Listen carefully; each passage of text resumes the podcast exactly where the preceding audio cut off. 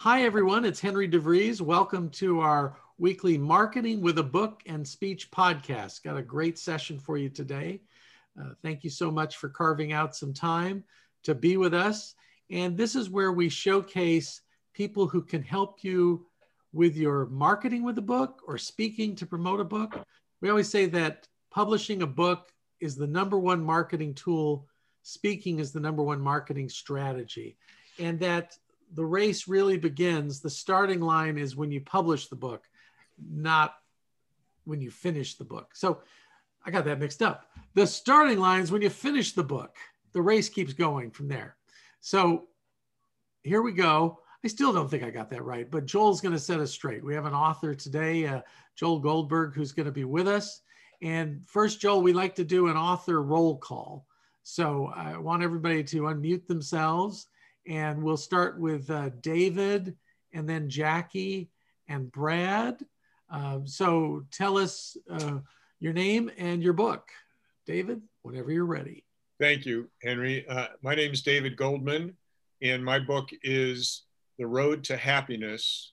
And my forthcoming book is Can You Hear the Harmony? Thanks. Jackie and Brad.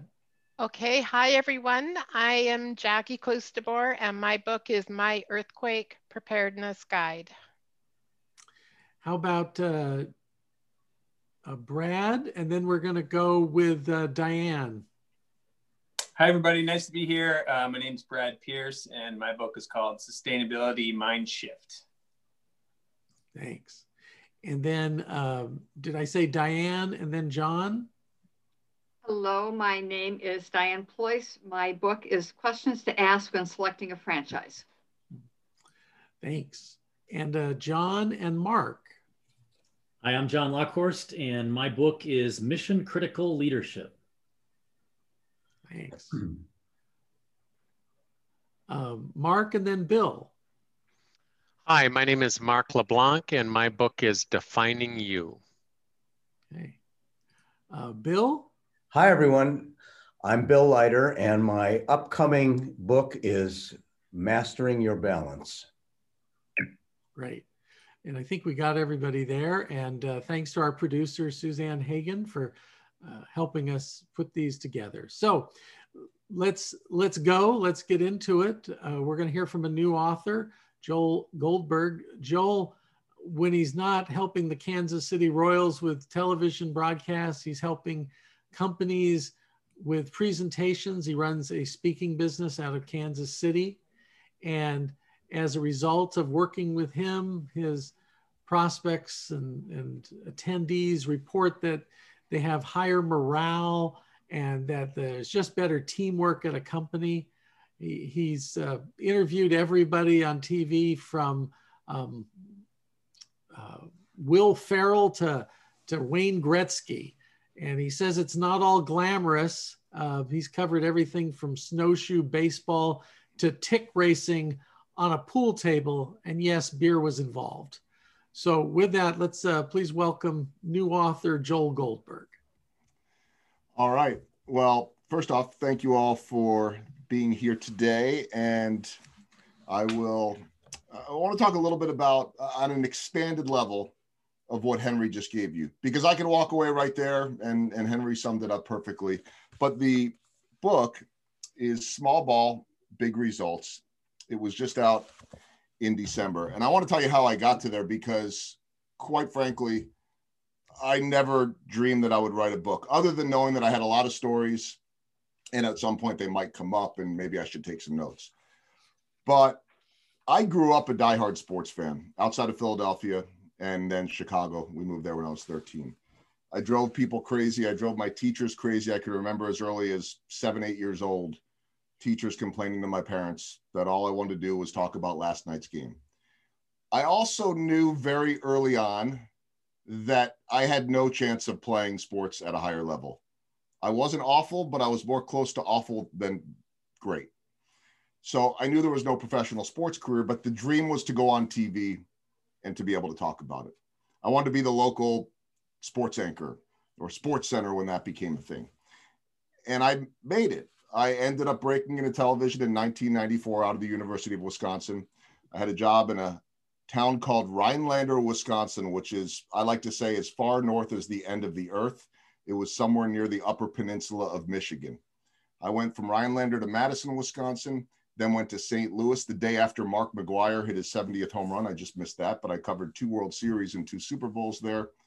And then I made the move with my family here to Kansas City in 2008. And it was one of the greatest moves and decisions of my life which people didn't understand at the time. So I went from covering a great baseball team and tradition in St. Louis to one that had not a whole lot going on in Kansas City. One of the things that I like to tell my speaking audiences is that my speeches and the book for that matter, it's not about baseball. It just involves a lot of stories from baseball. As the late great Buck O'Neil, and I like to work in bobbleheads sometimes, uh, Buck O'Neil, legendary Negro Leagues player, coach, manager. He had a quote where he said, Nothing better than baseball. It teaches all the lessons. And what that means to me is that baseball takes place every day when the season goes. We oftentimes can work 18, 19, 20 days in a row, traveling on the road, uh, home.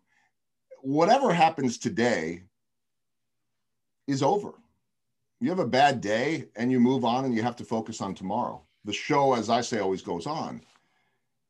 Football, you get a week. A lot of the other sports, you get a few nights off. But life goes on. And I learned this my first year in Kansas City in a couple of ways. First off, I met their new general manager, a man by the name of Dayton Moore, who I wrote about in the book, one of the greatest human beings in terms of taking care of people and culture that you could meet. And I remember when I met him, I said, What are you trying to do here in Kansas City? This is one of the worst franchises in baseball.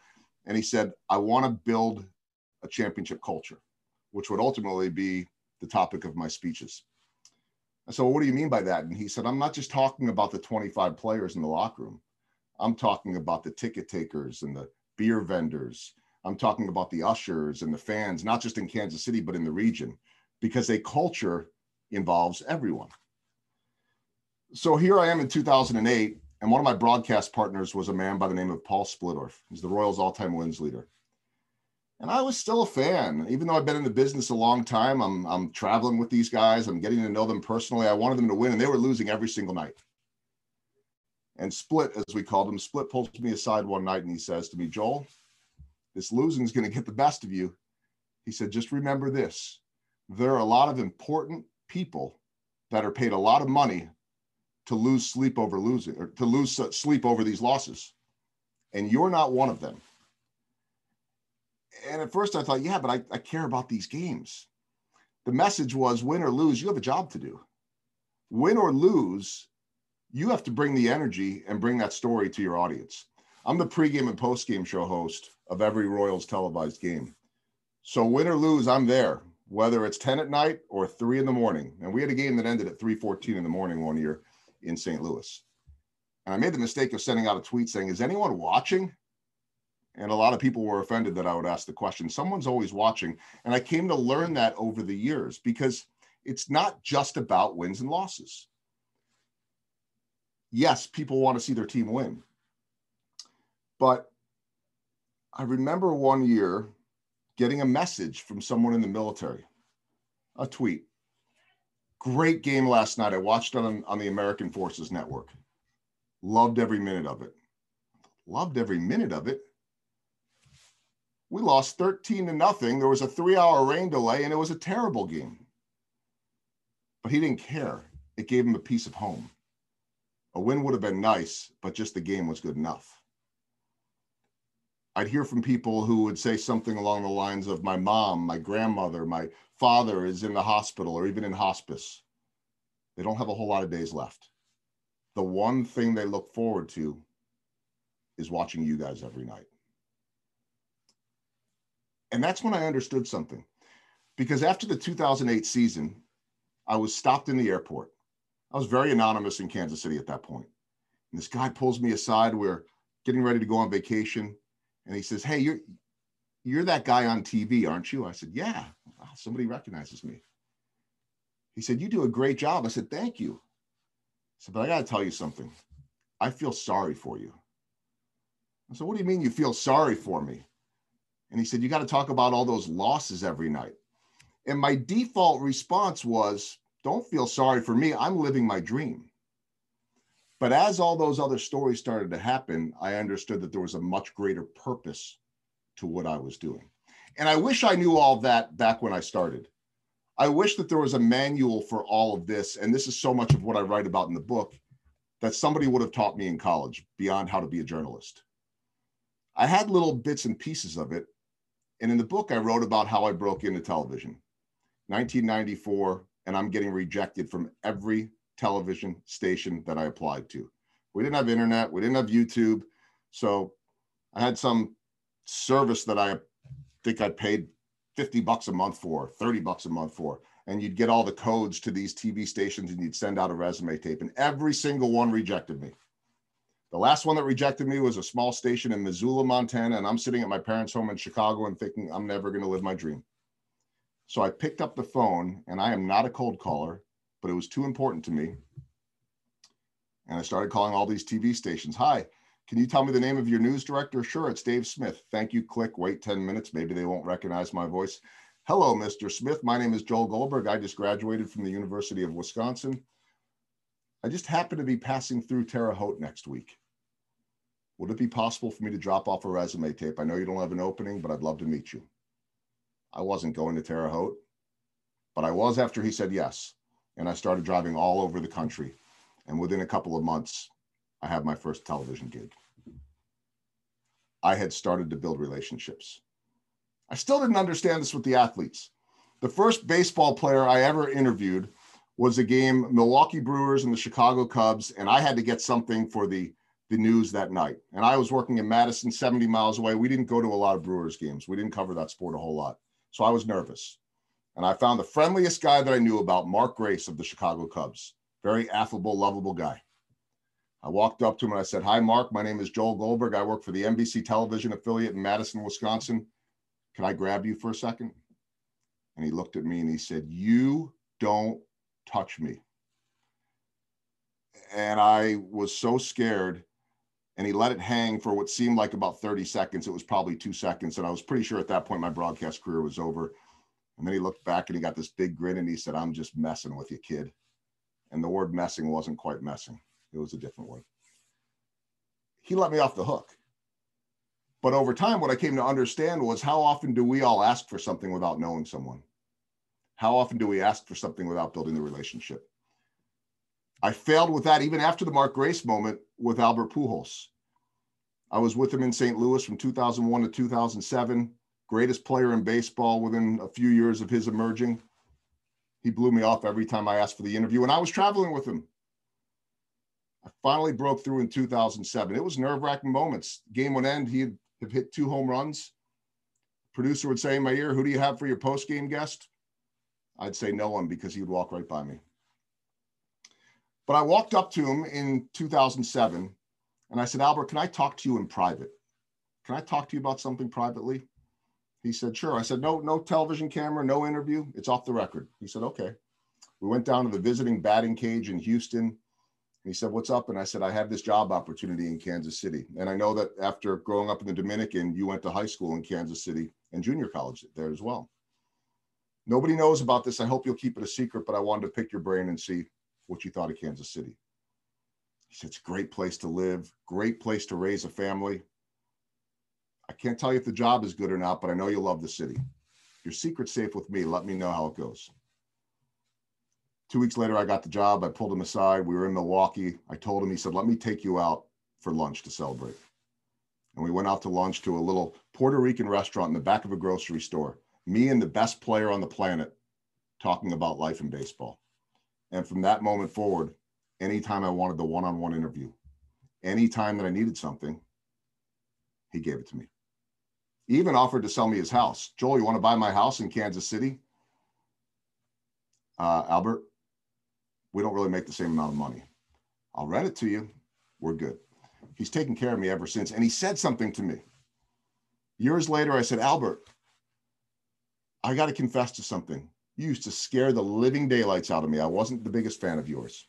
And he got embarrassed and he said, Joel, he said, everybody wants something from me. Once I trust you, I'll do anything for you. I learned how to build the trust. I saw the Royals win a world championship. I got this ring out of it. I also understood that when I wore this ring around town or to the games, I don't as much anymore. If I wore it like this, fans enjoyed it. But when I turned it around so they could see the KC, they could take a picture of it. It wasn't about me, it was about them.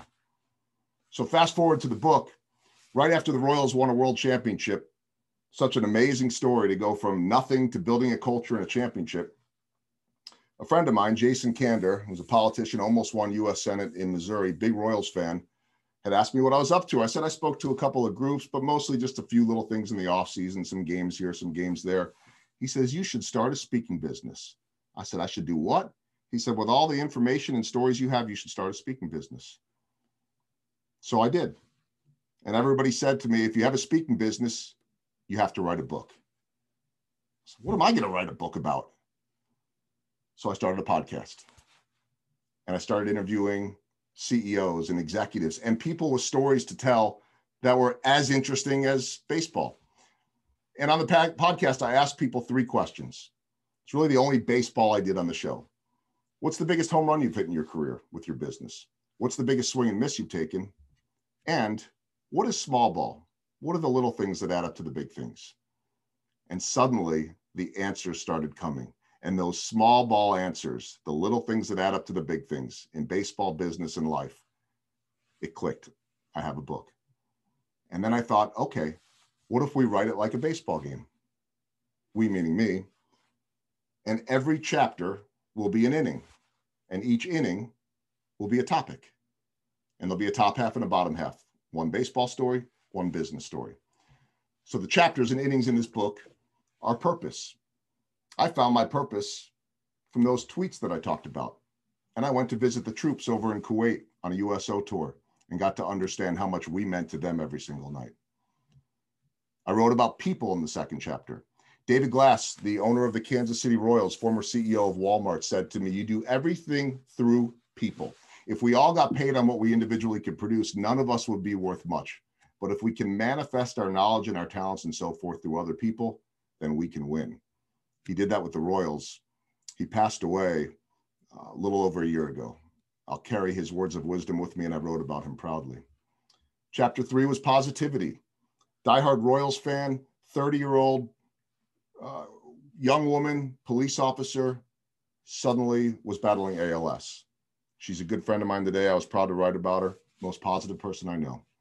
Fourth chapter was trust, Albert Pujols. Fifth chapter, face to face, the importance of getting to know someone. Sixth chapter, paying attention to detail, all those little things that make us better. Next chapter, hitting the curve. What happens when things don't go as you expect? After that, read the room. I have to read people every single day. We all do. When's the right time to get that interview? It's a little bit tougher during the pandemic, but doable. Next chapter, don't give up.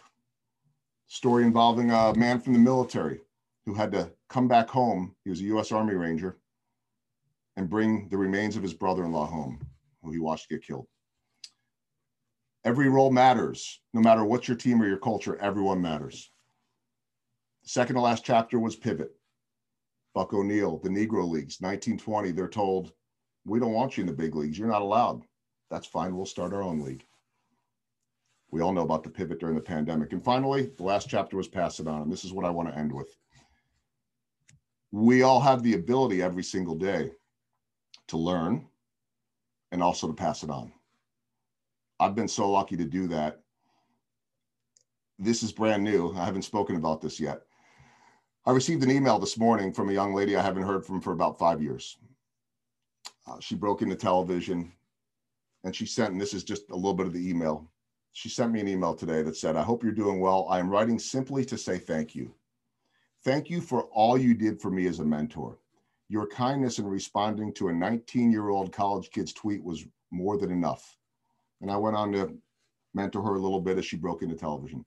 People like you willing to share of themselves in this way is exactly what will continue to open doors for women, people of color, and all the others that wouldn't have been allowed in baseball and sports just a few decades ago. I can't wait to tell my daughter that absolutely she can be the next Joel Goldberg if she wants to. That email this morning, and I haven't replied yet because I just haven't had the I've had to process it. And that's the short version. She got out of television. She got married. She just had a kid. She just reached out to tell me that. And I think that this book has a lot of that in it. This book has plenty of baseball for people like Henry that love baseball. But the best compliment I think that I can get is to be able to pass on these messages, to hear from someone when they say, you know what? I don't like baseball a whole lot. And then they always think I'm going to be offended. I'm not. But I really like the message. It got through to me. It's the power of storytelling.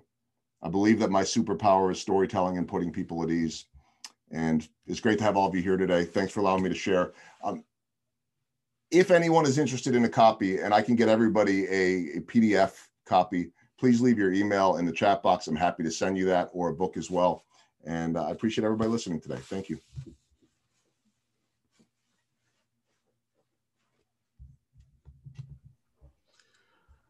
Great job, Joel, but you're not done yet. I, you never are. Well, you are once Mark says you're done. Yeah, right, right. When Mark gets the hook, it's over. But until then, we can talk. So I shifted gears when you said it. So I think I got to ask you your three questions. Uh, what's been your biggest home run? Yeah, that's a good one. I there's so many, but I I really believe that it was that Albert Pujols moment for this reason. I was putting people on pedestals, and it's become very instructive to me with not just baseball players and athletes, but with CEOs. People in high level positions like that are so often treated differently.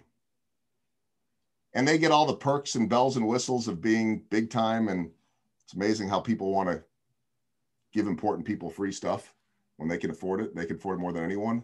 But what's awkward is when they're looked at funny, they're treated funny. And as soon as I understood to put the camera down and actually trust in someone's opinion, I understood that there's a great way to connect with people by just asking and listening. That that was the home run to me, and it was something that nobody ever taught me. Mark LeBlanc teaches nine best practices. Number nine is about listening and responding appropriately. Um, we have a, a 10th one is like listening and keep your big mouth shut. But maybe there's an 11th asking somebody's opinion and listening to them and acknowledging them. That's huge. So thank you for that. That was great. So the swing and the miss. What's been the swing and the miss? You know it's it's interesting because in some ways the swing and the miss could have been everything I did wrong with Pujols and all those, but for the interest of coming up with a different answer. Um, I, I think for me, it would just be understanding that we all have a role to play. And I didn't understand that. I was always so wrapped up in wanting to get the next best thing. Well, I'm here and now I want to get there. And I got so caught up in whatever the next step was that I oftentimes would forget to enjoy the journey. I would often put so much pressure on myself if I was coming off the bench, to use a sports term, as the backup anchor, that I had to get it right today because this was going to be the step that got me to the next job. I'm not as good as this person on TV. How am I ever going to do this? And once I stopped comparing myself to others and just being me, everything was fine. But I really, really struggled with that for a while. And I'm in a profession where everybody criticizes you and everybody looks at you and i just don't just doesn't bother me anymore. Hmm. that's a nice takeaway. So when you say small ball i don't think you're talking about the uh, white one with the red stitching. Uh, what do you really mean by small ball? Well i you know it's it is the little things and and they're different. I mean this is this is a key to me. All of these small ball elements i believe will help you have the big wins. And some of them are just conceptual. I mean, no, nobody says, boy, I just hit a home run by building trust with this guy. Mm-hmm. Right? It's a process, it's something that takes a long time. Every single thing in here is not something you do overnight. Um, in the chapter, paying attention to detail, the Royals have a longtime coach named Rusty Kuntz. He's the first base coach. And if you a real diehard baseball fan, or if you're in Kansas City, you would know he's kind of the Yoda or the Jedi of base running and outfield play. He's a guy that can actually help a team steal an extra 30 bases in a year. And I remember one time we were in San Francisco, great place to have a day off. And he said, I saw him the next day. I'd wandered around the city all day. And I said, Rusty, what'd you do yesterday? I said, What, what did you do yesterday uh, for the day off? I walked over to the Golden Gate Bridge and he said, I, I don't have time for that. I was scouting video for the game in three weeks from now in my room all day long and got room service. There's no time for that. Now, I would argue that you should maybe have a little bit more fun. But here's a guy that wakes up every day. I wrote about this in the book and makes a list of things he can learn that day. And how is a guy that's 65 that has been coaching since the 80s so beloved by players that are now in their 40s and retired and guys coming in the league at 22 or 23? He has this energy and he's learned how to stay relevant through the generations by asking, being curious, by listening, as we've talked about. But uh, uh, to, to answer the small ball question, small ball to me, a little bit of what I said with David Glass is about the people. It's about every relationship. It's about building long term relationships. It's walking into the clubhouse every day. And when all the media is off in the corner doing the big scrum of interviews, it's me telling my camera, hey, just hold on to the microphone. I, I don't need anything. And walking and going over and talking to one of the guys that doesn't speak a whole lot of English and building trust and relationship with him and just asking how they're doing. That's the small ball to me every day. Nice. So, what's ahead? What's the plan? What do you need help with? Well, I think the plan going forward, I'll keep doing this because I'm practicing because Henry taught me this weekend how to um to do this. Although really, Henry, wouldn't this be the same? No, case? no, that's, that's well. Since you put your face on the cover of the book, it is redundant. But for most of us, it's our face and our cover. Um, the gentleman up on top of the screen, Mark LeBlanc, informed me before the thought even popped into my head that there are two more books in this series. And I, my first thought was, can we wait a little bit, Mark? Can we at least get to you know a year out? So I will take the year off from writing, and and then we'll get back to it again next year because as long as I'm doing my rounding the bases podcast, as long as I'm doing baseball games, the stories keep popping up every single day. Uh, so there'll be more versions of this, and then it'll be small ball, big something, and we'll we'll work on that. I think we already we already have some ideas, but I don't know if I'm allowed to say those yet or not. But I, I think that going forward, there's been a lot of clarity for me because I spoke the last three years about building culture and I was kind of all over the place, but I could also talk about networking. I could also talk about relationships. And now I feel like I have this book. And to me, small ball is culture. And within that book are 13 topics under the umbrella of small ball. And so now I want to be able to take all of these moments. And I'm, I will be the first to say, I'm not going to be the guy that teaches bankers how to do the numbers better or educators how to teach math better or whatever it is, fill in the blank. I'm not going to tell baseball players how to hit. Although for some reason I seem to get a lot of people on Twitter that say, "Will you tell the hitting coach to tell them?" No, I'm not going to do that. It's not my job. But what I do know is I know how to tell stories. And what I have noticed is that people rem- remember stories. People remember those moments.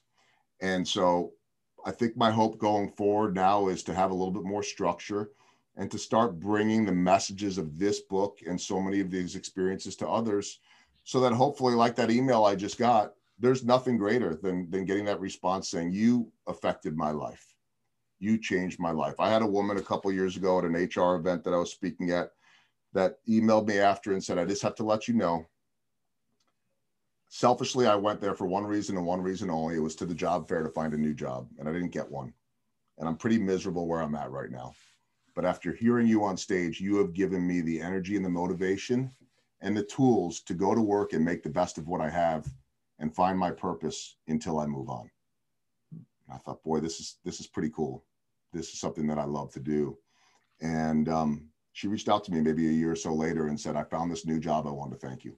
So I think that that's the hope going forward is that that I could take the mess. I really don't care how many books I sell. Of course, we all want to sell books, but if if this can get me in some doors and gives me a chance to connect with people, then I, I feel like I have you know, just just a greater purpose, Henry, beyond baseball. And and you spend a lot of time in sports, and I still say the same thing. They pay me to talk about a game every day. That's pretty awesome. But now what can I what can I do with it? And now I feel like I have that platform and, and the ability to leverage it. Well, welcome to the Indie Books family. Um, now, Joel, I, I, you're a humble guy. I don't know, you wouldn't go there, but um, I would call you a semi celebrity. So, and it's because you're on TV and you're associated with baseball. So, uh, getting you booked has a little different appeal because when they're putting on the event, you can be the opening or the closing person. And I recommend a book to you if you want to expand. It's The Message of You by Judy Carter. And Judy was a stand up comedian who found out you can make a heck of a lot more money as an opening or closing speaker. And what you have to do is uh, start the meeting off with a bang or end it with one. And then they're going to put all the boring people in between who's going to cover the new uh, tax reporting form and the strategic uh, initiative that they're doing with the, the TPS report. So you you have a lot more potential in this business here. I know we're all Mark likes to say we're all in love with our potential. Um, the potential I wanted to bring to everybody else's attention is the family cross promoting each other. So, you know, are there ways you could go on and endorse each other's books? Or I I contacted Joel today. I have a speaking gig. It looks like it'll be in the fourth quarter in Kansas City. Um, I'm looking for ways to bring him in on that. Um, I introduced him to uh, Jeff Foley. I, I knew that you'd done the thing in Kuwait, and Jeff does a lot on leadership, and maybe there's something that you could do together that Jeff has a love of baseball. You know, he played center field for West Point. So there's these connections we have, and the more we learn about them, we're able to cross promote each other. That's part of what the family is about. So looking forward to uh, a lot of you um, getting to know Joel in the, the days ahead. Um, now, let's see. I was seeing there are questions. Oh, uh, question, Joel, from uh, Jeff is uh, what's your favorite baseball movie? Or if you have a couple of favorites, uh, share them, please. Yeah, I will. And um, good to meet the general. I, you know, one of the cool things, and and and I'll email you later, General. Um, one of the, I think one of the really cool things about my job is the access I get to people like you. And I don't mean you. I mean, obviously, we all have access to each other here today, but uh, whether it was going over to Kuwait on that USO tour, which, by the way, and you'll understand this uh, I'm off tangent a little bit here, but I, I was just so struck that the troops were all thanking us and we were trying to thank them. You know, we watched a baseball game and broadcast a baseball game at 3:30 in the morning at Camp Buehring in Kuwait, live on television, and they all want to thank us, George Brett being there and all of that. And so, you know, a lot of more perspective for me on on that too. And I, so I've been lucky enough to meet all these generals and admirals, and I know prefer Army over those Navy guys. But anyway, um, as for your your uh, ba- baseball movie question, I my favorite's always been Bull Durham. I, I, just there there's something about the minor league life and the sort of the innocence and, and also some of the silliness to all of that. Um, there's just I love that movie, and then all the rest of them obviously are are are great. I mean, um, The Natural is a great movie. Field of Dreams gets me every single time. Um, Bill just asked, I'll jump in since I see it right now. What did you think about Moneyball? I loved Moneyball. I, I think I still to this day get people to ask me about Moneyball. Not that I was in the middle of that, but what I loved about the movie Moneyball, one, it was very real. And two, I think it's it's a it's a movie that applies to more than baseball. And so in many ways, when I'm talking about more than baseball, Moneyball did that so beautifully and I actually watched it with the Kansas City Royals. Not to get too deep into the weeds here, but the Royals became the best team in baseball in 2014 and 15, in part because they built the best bullpen in baseball. Bullpens were cheap, and it wasn't just we have a guy in the ninth. we have four guys that could do the sixth, seventh, eighth, and ninth, and suddenly the cost of getting a reliever in baseball become became really expensive because of what the Royals did. They found that market inequity. And so I'm I'm always interested in sort of what the next thing is in baseball, and that's true in business and and life too. Favorite sports movie of all time is Hoosiers. I'm more of a baseball guy than a basketball guy, but um, I generally like all of them. Moneyball, very interesting in that um, Michael Lewis, who wrote that, also wrote uh, Blindside. And as you say, it's more, it's it's about more than football. Blindside is about when Lawrence Taylor came along as a linebacker and came in on the blind side of the quarterback. The second most highest paid player had to be the um, left tackle in football because that was the person who could stop your quarterback from getting killed, even even with the rules. It's it's interesting also because a lot of us are baseball people. Um, I've covered the NFL, and I can tell you this is a total. You say, well, they're all in sports. Totally different mindset. The NFL sees it as a war, and you only have a limited time every week to prepare for this war, and then and, and if you waste any of that time it's malpractice against the team. But uh, Joel, uh, tell a little more about that attitude in baseball, because uh, it is quite a different attitude. And I think it's more to Mark LeBlanc's uh, stay in second gear strategy. The, the time to move in fourth and fifth gear is is generally in the playoffs. And what baseball players learn, and when I finish this thought, I want to answer Brad's question on there, but what baseball players learn is that you have to do this for the long haul. You also have to be wired to handle failure. That's why baseball's so important because you have to get back up potentially 10 minutes, 20 minutes later, or the next morning. And I experienced this my first year in 2008 because I went from St. Louis, where I rotated jobs with other guys on a staff, and we rotated between hockey and baseball and other things to being 100% baseball here. And, and I'm doing every pregame show, every postgame show, and every in-game report. I'm the only one in the country that does that. It's one of the benefits of being in a market without an NBA or an NHL team is that they don't need to hire anyone else. But what it also means is that if I want to be, we're all replaceable, but if I want to be less replaceable, I don't ever want to miss games. I've missed seven games in 13 years. Six of them I was working in Kuwait, so I was still working for the broadcast and, and filing reports. Know, I've I've missed one one actual game, and that was for death in the family in 2008. And there is there's a pace that you have to you have to have to this, or you're not going to survive. And when we moved here in 2008, I had a five and a two year old at that point, and I remember just flipping out. I think my wife wanted me to do this, this, and this. And I was so overwhelmed because of how many days in a row I've been working that I just, I just remember leaving the house so overwhelmed. And I think my, my father-in-law told my wife, because he'd been a traveling salesman forever, Hey, you guys are gonna have to figure this out and have some balance here because he's not going to be able to do a whole lot. And I remember how overwhelmed I was. This was early May. There were still over four months to go on the season. And now, what I've learned over the years, and I think this is true for baseball players too, is that you recognize when you get in those moments and you understand how to get out of them. And it's not the same every year, but I will hit the wall sometimes in June, sometimes in July, sometimes in August, sometimes in May. And I just have to find ways to recharge, and then I'm fine.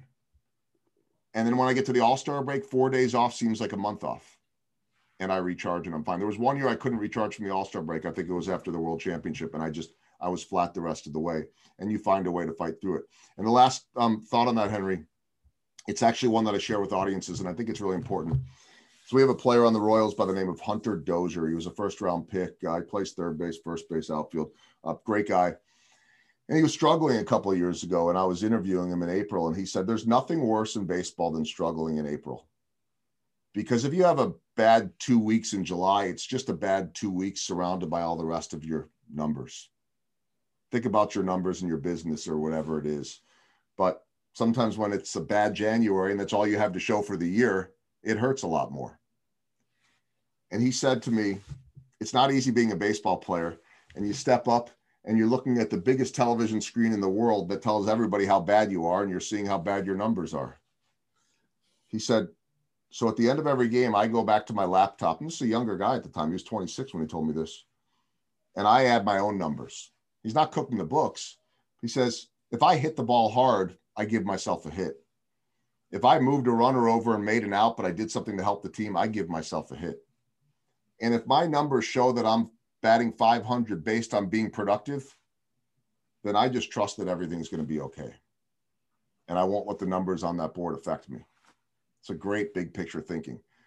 But if I'm not doing what I'm supposed to do, then I hit the not the panic button, but now I know that I've got to go in there and work and change some things up. That's again one of those beautiful lessons um, of baseball. Can I answer Brad's question? Sure, go ahead. I don't. I don't want to ignore that. I, I did a seventh inning stretch in the book.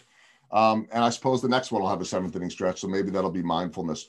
It ended up being more about a relationship and um, the, the, Kansas City Royals star catcher and, and the biggest personality um, that we've had here in my time is, is a guy by the name of Salvador Perez. Um, he and I are forever linked because he's the guy that dumps the Gatorade bucket on the um, player, the star of the game. Well, they call it the Salvy splash. His nickname is Salvy you know, it gets pretty cold, and after a while, the players get sick of it. So, guess who ends up being the target of many of those salvy splashes? Me. There's a pretty good chance when I walk around town that someone's going to ask, "Hey, what? How much does your how much does your dry cleaning cost? How many suits have you ruined?" And so he and I are forever linked by that. But what I wrote about was one day many years ago, 2013, I think, I was introduced to a woman who spoke no English and they said, um, hey, this woman wants to introduce you. She watches you every single night, but she doesn't speak English. So let us translate for you. She wants to take a picture. I said, oh, okay, that's great. She watches you in Venezuela every night. This is Salvador Perez's mom. And oh. I went on to tell a story about a awful, awful Mother's Day that I was having. I know I'm not a mom, but um, we were on the road. It was Mother's Day, and you know what? What happens with these crazy schedules is you miss a lot of life and we were having a rough moment at home and it was really ruining my wife's mother's day and i couldn't be there to help and uh, i'm interviewing salvador perez on our pregame show. He's wearing the pink hat for mother's day and um, he wanted to talk about his mom. And i wanted to give him a platform to talk about his mom. I love his mom. I mean we instagram message each other. I have to look up the translations and then i convert it because i don't speak spanish and we have a beautiful relationship. It was the worst show and the worst day ever. My broadcast partner Jeff Montgomery um, had food poisoning the night before, so the whole interview in Cleveland, he's eyeballing the trash can, and I'm eyeballing my phone every time I'm off camera, typing in words of encouragement to my family, and it was just a terrible day. And when we landed on the team charter, and I'm about to my to my car and about ready to get the heck out of there and just go hug my family, I hear a voice, and it's in his thick accent, Salvador Perez, Joel, Joel, come here, and I walked over to see him I'm giving away half the book now. My goodness. Um, and um, he says, "Come here." So I run over, and, and I mean, he's World Series MVP, Gold Glove, All Star. He says, "I just wanted to let you know that my mom, my mother-in-law, and my fiance wanted to thank you for all the Mother's Day shout-outs." Wow. No, that's why we do it. So I wrote about that in the seventh inning stretch, and and just the you know the power of connecting with people. So did that cover the mindfulness thought? I mean, that, I suppose all of it is mindfulness to some extent, although I believe Brad's talking about a, a different part. I'll do something on mindfulness. I mean, I, I'm amazed at the amount of people that I'm meeting every day that are experts, you know, in in the mindfulness and the the deep thinking of of being in the moment and the journey and slowing things down and, and all that. So there'll, there'll be something there. Uh, you know, if, if it helps people and it's relevant to something beyond baseball, it'll it'll work its way into the next book. Um, can I put one of our authors on the spot, uh, Jeff Foley? Um, Jeff, with a question? Because I'm curious. I'm a curious guy. So you need to unmute yourself. Yes, we were sir. talking about that pace in baseball. Uh, another one of my uh, clients uh, commanded over in Kuwait, and he was talking about um, he had to to slow some of his people down that like um, you need you need to take this in a steady gear. You know you want to like be up all night and do everything you can uh, but this is more of a, a slow and steady uh, wins the race type of approach. Do you do you have a feeling about that? Well certainly uh, you know baseball is not just six months uh, from a baseball perspective. They, spring training starts long before that, uh, and there's really only really all the major league sports teams goes way beyond just the six or seven months they're competing. I don't even know how the basketball guys do it, but from a military perspective, uh, preparing to fight uh, and deploying and going to wars is a marathon. Uh, and you have, you know, you the seventh inning stretch is there for a reason in baseball uh, we may or may not have a seventh inning stretch in a, in a military environment, but somehow you have to work a sleep plan. You cannot be awake 24 hours a day forever. Uh, and so the same concept, the same seventh inning stretch, you have to plan sleep just like you plan all the other things that got to happen. Uh, and so, uh, but you learn to endure. Yeah, you build up a great endurance, and you got to figure out how to how to manage your body and your health for the marathon because it's not a sprint. That would be my initial thought on that. General, thank you. Um, and that that was a good message, I think, from you and from Joel and for all of us. Is um, it's more important what we do on a regular basis with this, more than uh, this grand, you know, charge. It's not a sprint. It's not a hundred yard dash. Uh, this is a marathon. We're all in, and we need to be making the connections. We need the relationships. We need um, to do our seminars and our outreach. And that's where the real success comes in. Also, Joel, um, a thought leader is not one and done. It's not, see my book. uh, thought leaders have a series of books. And I think you're a thought leader, sir. You're a great storyteller. That is your superpower. But you're also a thought leader on a lot of subjects about uh, about life. Your, your book and your stories are more about life. And I can see that's why when you speak, uh, what you're giving people is, uh, you know, better morale, better teamwork. Um, you're making a difference in those companies through that speaking business. So I just wanted to say bravo for that. Thank you very much for spending time with us. Thank you for everybody who shared today. And I just wanted to give a closing shout out to Suzanne. You're doing a great job producing, Suzanne, and we really appreciate you. So thanks, everybody. We'll see you uh, next week or any week. Uh, this is also an opportunity. Uh, if you have a question that you wanted to get to Mark or to myself or um, Suzanne, uh, shoot it in the chat box. If you have somebody you think we should have on, uh, would love to hear from you with an email. So the the last thing I wanted to lead with is um, for years I've I've used a strategy where I just happen to be in some city for someone I, I need to meet. And I've built a lot of relationships. And I learned this from a client who used it to help get his com- company in the Inc. 500 of fastest growing privately held companies. And he would just happen to be going somewhere. But from now on, I'm going to call it the Joel Goldberg. I just happen to be in Terre Haute uh, strategy. So it'll be named after you forever. Thanks, Joel. So thanks, everybody. And we'll see you on future podcasts. Have a great week. Bye bye.